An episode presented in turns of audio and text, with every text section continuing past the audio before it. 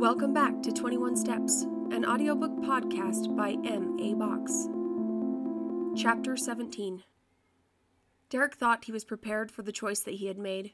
However, sitting in the cold room waiting for the officer to come and get him and take him to jail, Derek thought maybe he would have been better off not saying anything at all. He knew, though, there would be no going back. He had already admitted. Even if he could somehow get out of it, nobody would believe him and his entire reputation would still be tarnished. Even though it was less than 30 minutes before the officer arrived, it seemed to Derek like it had taken days.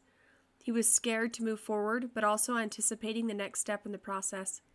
A light knock came at the metal door as it slid open. A short police officer with wide shoulders walked into the room. Are you Derek Sterling? the officer asked. Derek responded that he was. The officer read Derek the Miranda warning again.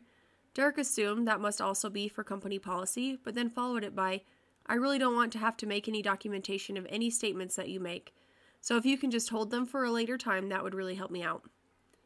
Derek thought that the officer seemed a little grumpy, or maybe it was cocky. Either way, he didn't think that he and this officer would have gotten along. Derek guessed that maybe the officer suffered from a small man complex, so through his bad attitude, he was making up for something else.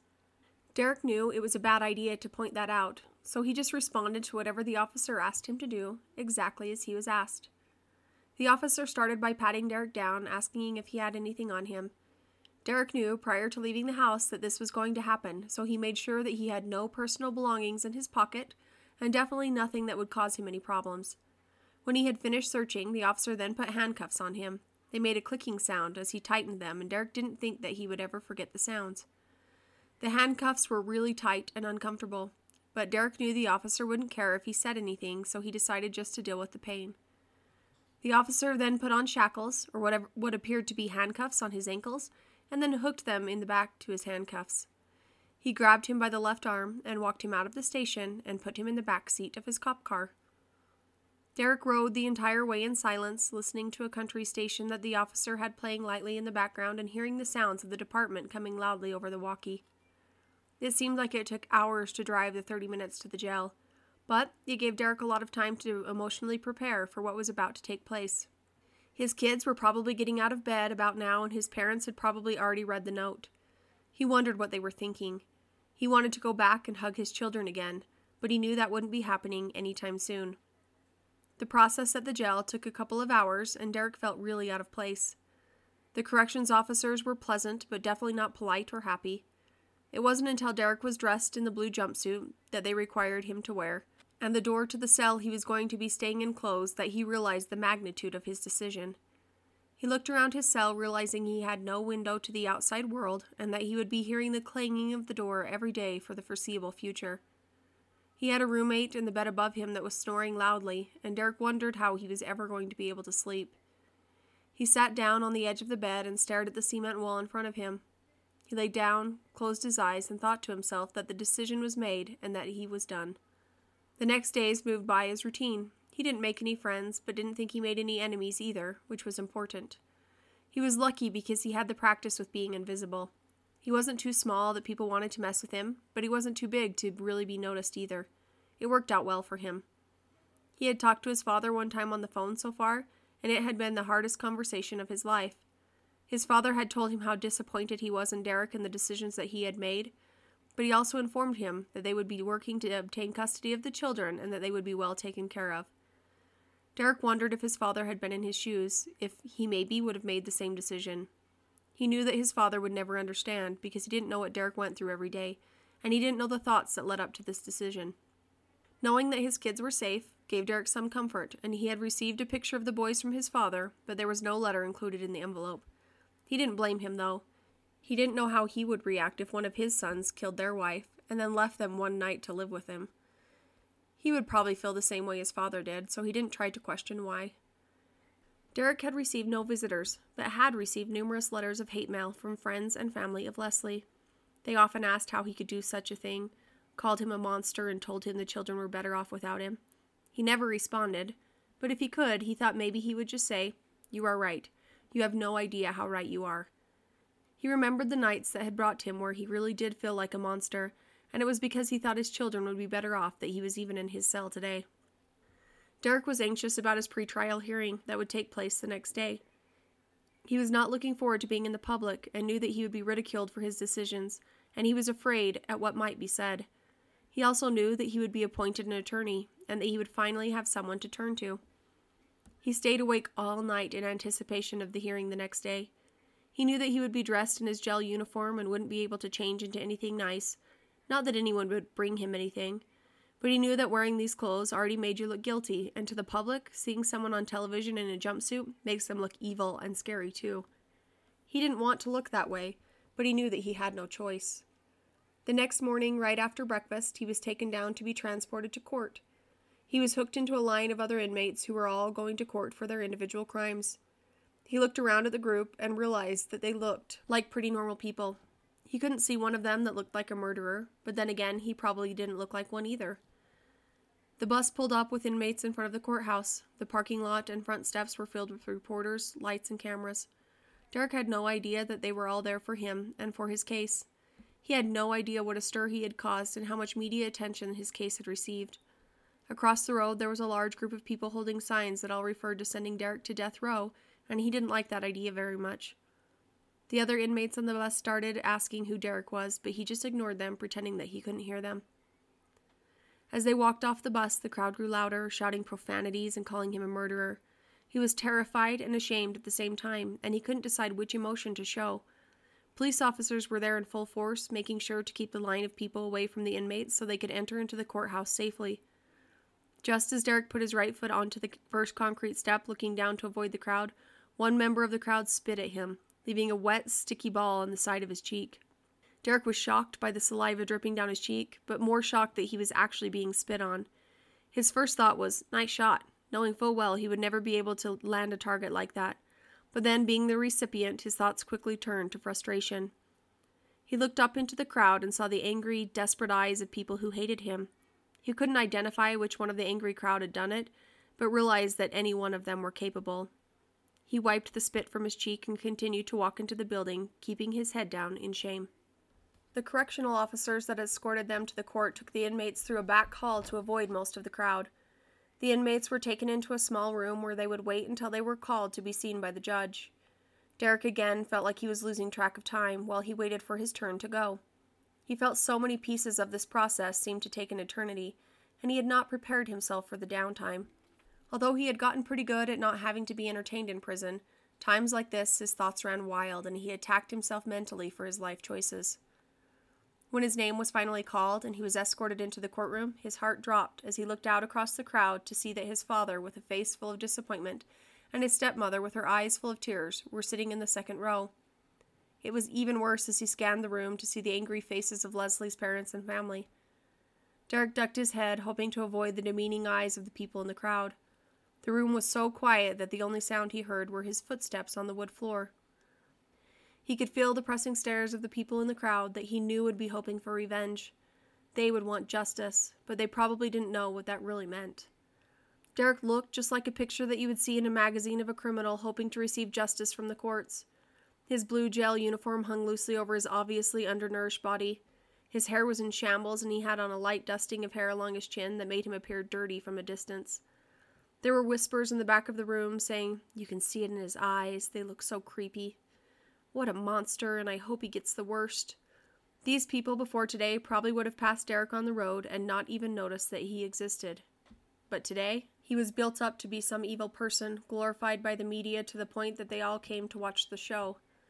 Some of the people didn't even know him or Leslie, but came just to say they saw the monster. Derek walked to the podium in front of the room and looked up at the judge.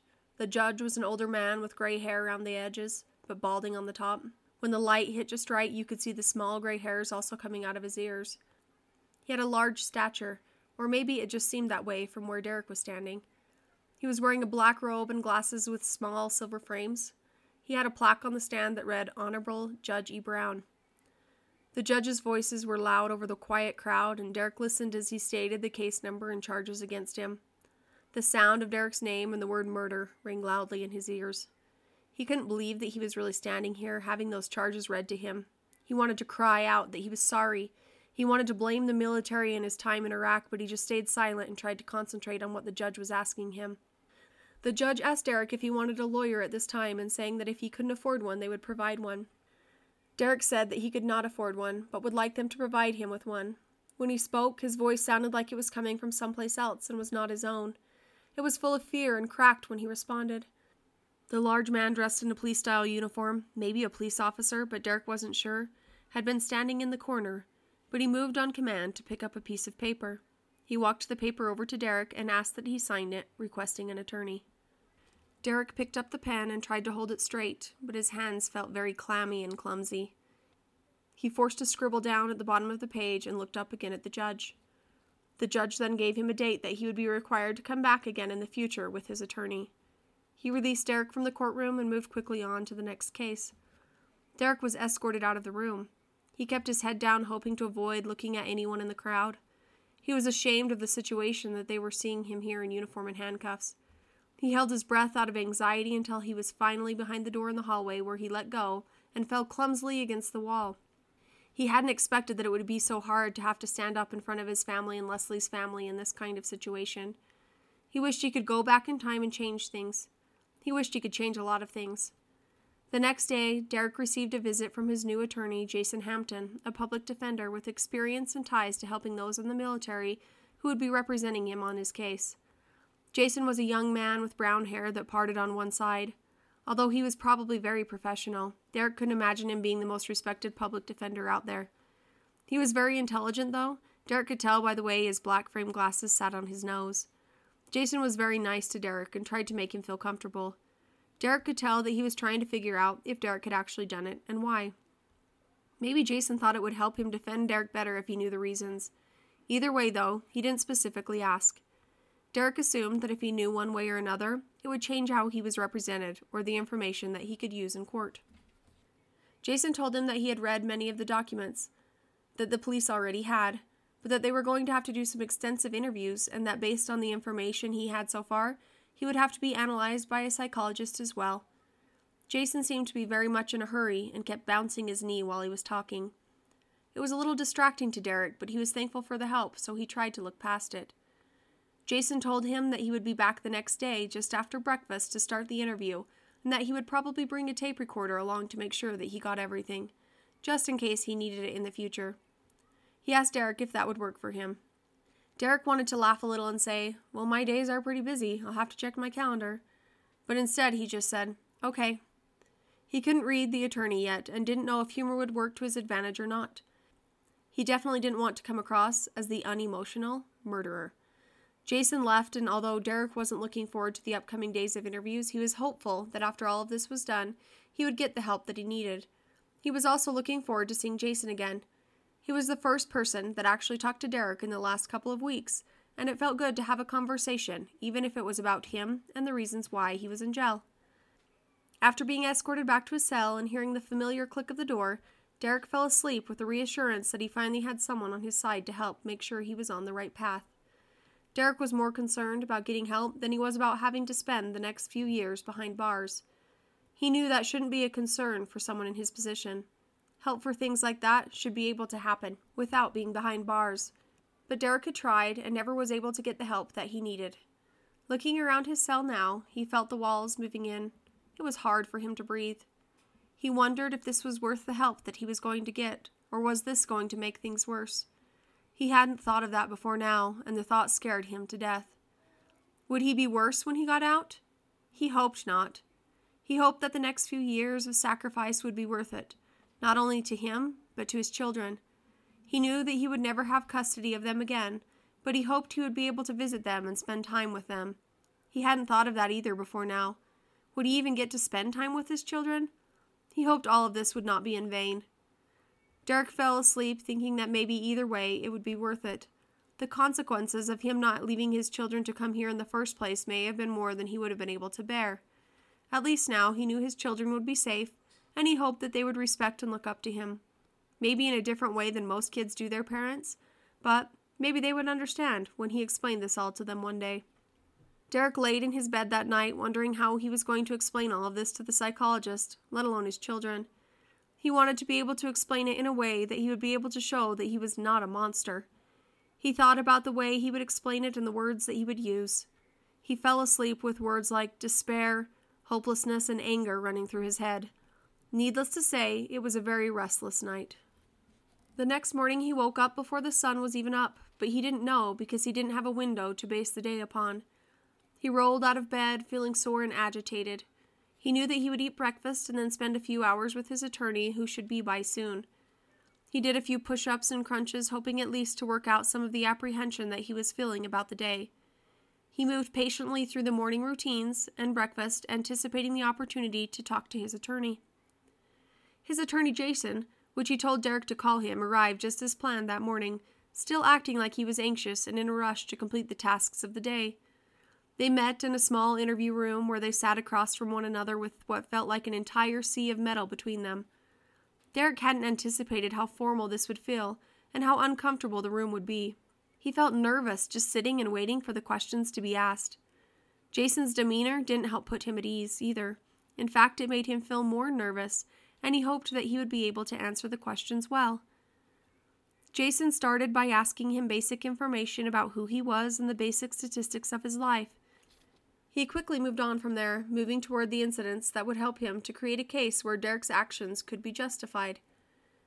Derek, tell me about what happened that night, Jason said. Derek told Jason what happened just as he told the detective before, starting with the argument about the money and how he had held Leslie's head under the water until she was no longer living. He also explained that he tried to stop when he realized that his actions were killing her. Jason listened intently, taking notes while Derek talked about that night. Jason continued to ask similar questions to what the detective asked about him having any issues in the past, which Derek answered that he didn't. Derek felt glad that he wasn't hooked up to a lie detector at the time because he knew the past incidents in the middle of the night were definitely making his blood pressure rise. Jason then asked Derek to tell him about the way his mother had died. Derek didn't understand how this would relate, but assumed the attorney probably knew what he was talking about, so he told him. I was eight and really not that close with my mother, even though I lived with her. I had been at school, and when I came home, my mother wasn't on the couch like she usually was, so I went looking for her. I found her in the bathroom, where I yelled at her and shook her. When she didn't respond, I ran across the street to the neighbors to get help. They came, and that was it. My dad quit traveling so much, and I lived with just him until he got married again. Why do you say that you weren't close to your mother? Well, because she slept all of the time and didn't really provide for me. I kind of raised myself, so I don't really know what she was even there for. I'm sure that caused you a lot of pain. This is something that I may use in the case. The psychologist will probably get more in depth into a lot of these things, so I won't ask you a lot of stuff twice. Now tell me about your time in Iraq. I don't want the details, but I'm more interested in the basics, like did you see combat? How did that make you feel? I was in Iraq for over a year. Yes, I saw a lot of combat, and it didn't make me feel very good. I still have trouble being able to sleep and even function because of it. I went many times to the doctors at the VA to get help, but nothing ever worked. That is a shitty place, if you ask me. We take the men and women of our country that go and spend time fighting for freedom, and then we turn around and give them the worst possible health care. Doesn't make a lot of sense. If you are wondering if it screwed me up, yes, it did. Do I blame my time in Iraq for my actions? Yes, I do. That must have been what the attorney was looking for because his eyes got wider and he was taking notes. He didn't ask many more questions after that. He must have been waiting for the psychologist to report. He told Derek that the psychologist would be by in a couple of days and that he should be prepared to discuss these situations very specifically. He left the room with an anxious smile on his face, and Derek didn't know if that was a good sign or not. His only thought was that the attorney better be careful what kind of smiles he was showing here in jail. With that kind of anxiousness and that kind of smile, he might get himself into some unwanted situations. Derek went back to the small cell that he was now alone in. His cellmate had been transferred. He knew that he would probably be getting a roommate soon, but for tonight he was all alone. He used to enjoy having time to himself, but it seemed that was all that he got these days, and he would really like some company. He felt the same way he felt when he had been four years old living with his mother. He remembered laying in his bed one night and thinking to himself that he really wished he had a friend, and that he wished he wasn't alone. The next day, he took a sock out of his drawer and went outside to fill it with dirt. He used the shoelace out of his black shoes that were too small for him anyway. He tied the shoelace around the bottom of the sock after he had filled it with dirt. He found a pen in the kitchen and colored eyes and a mouth on the sock. He thought maybe if he made it himself, his mother wouldn't think it was so bad, and maybe he would be able to keep it. But just in case, he always hid it when mother came around.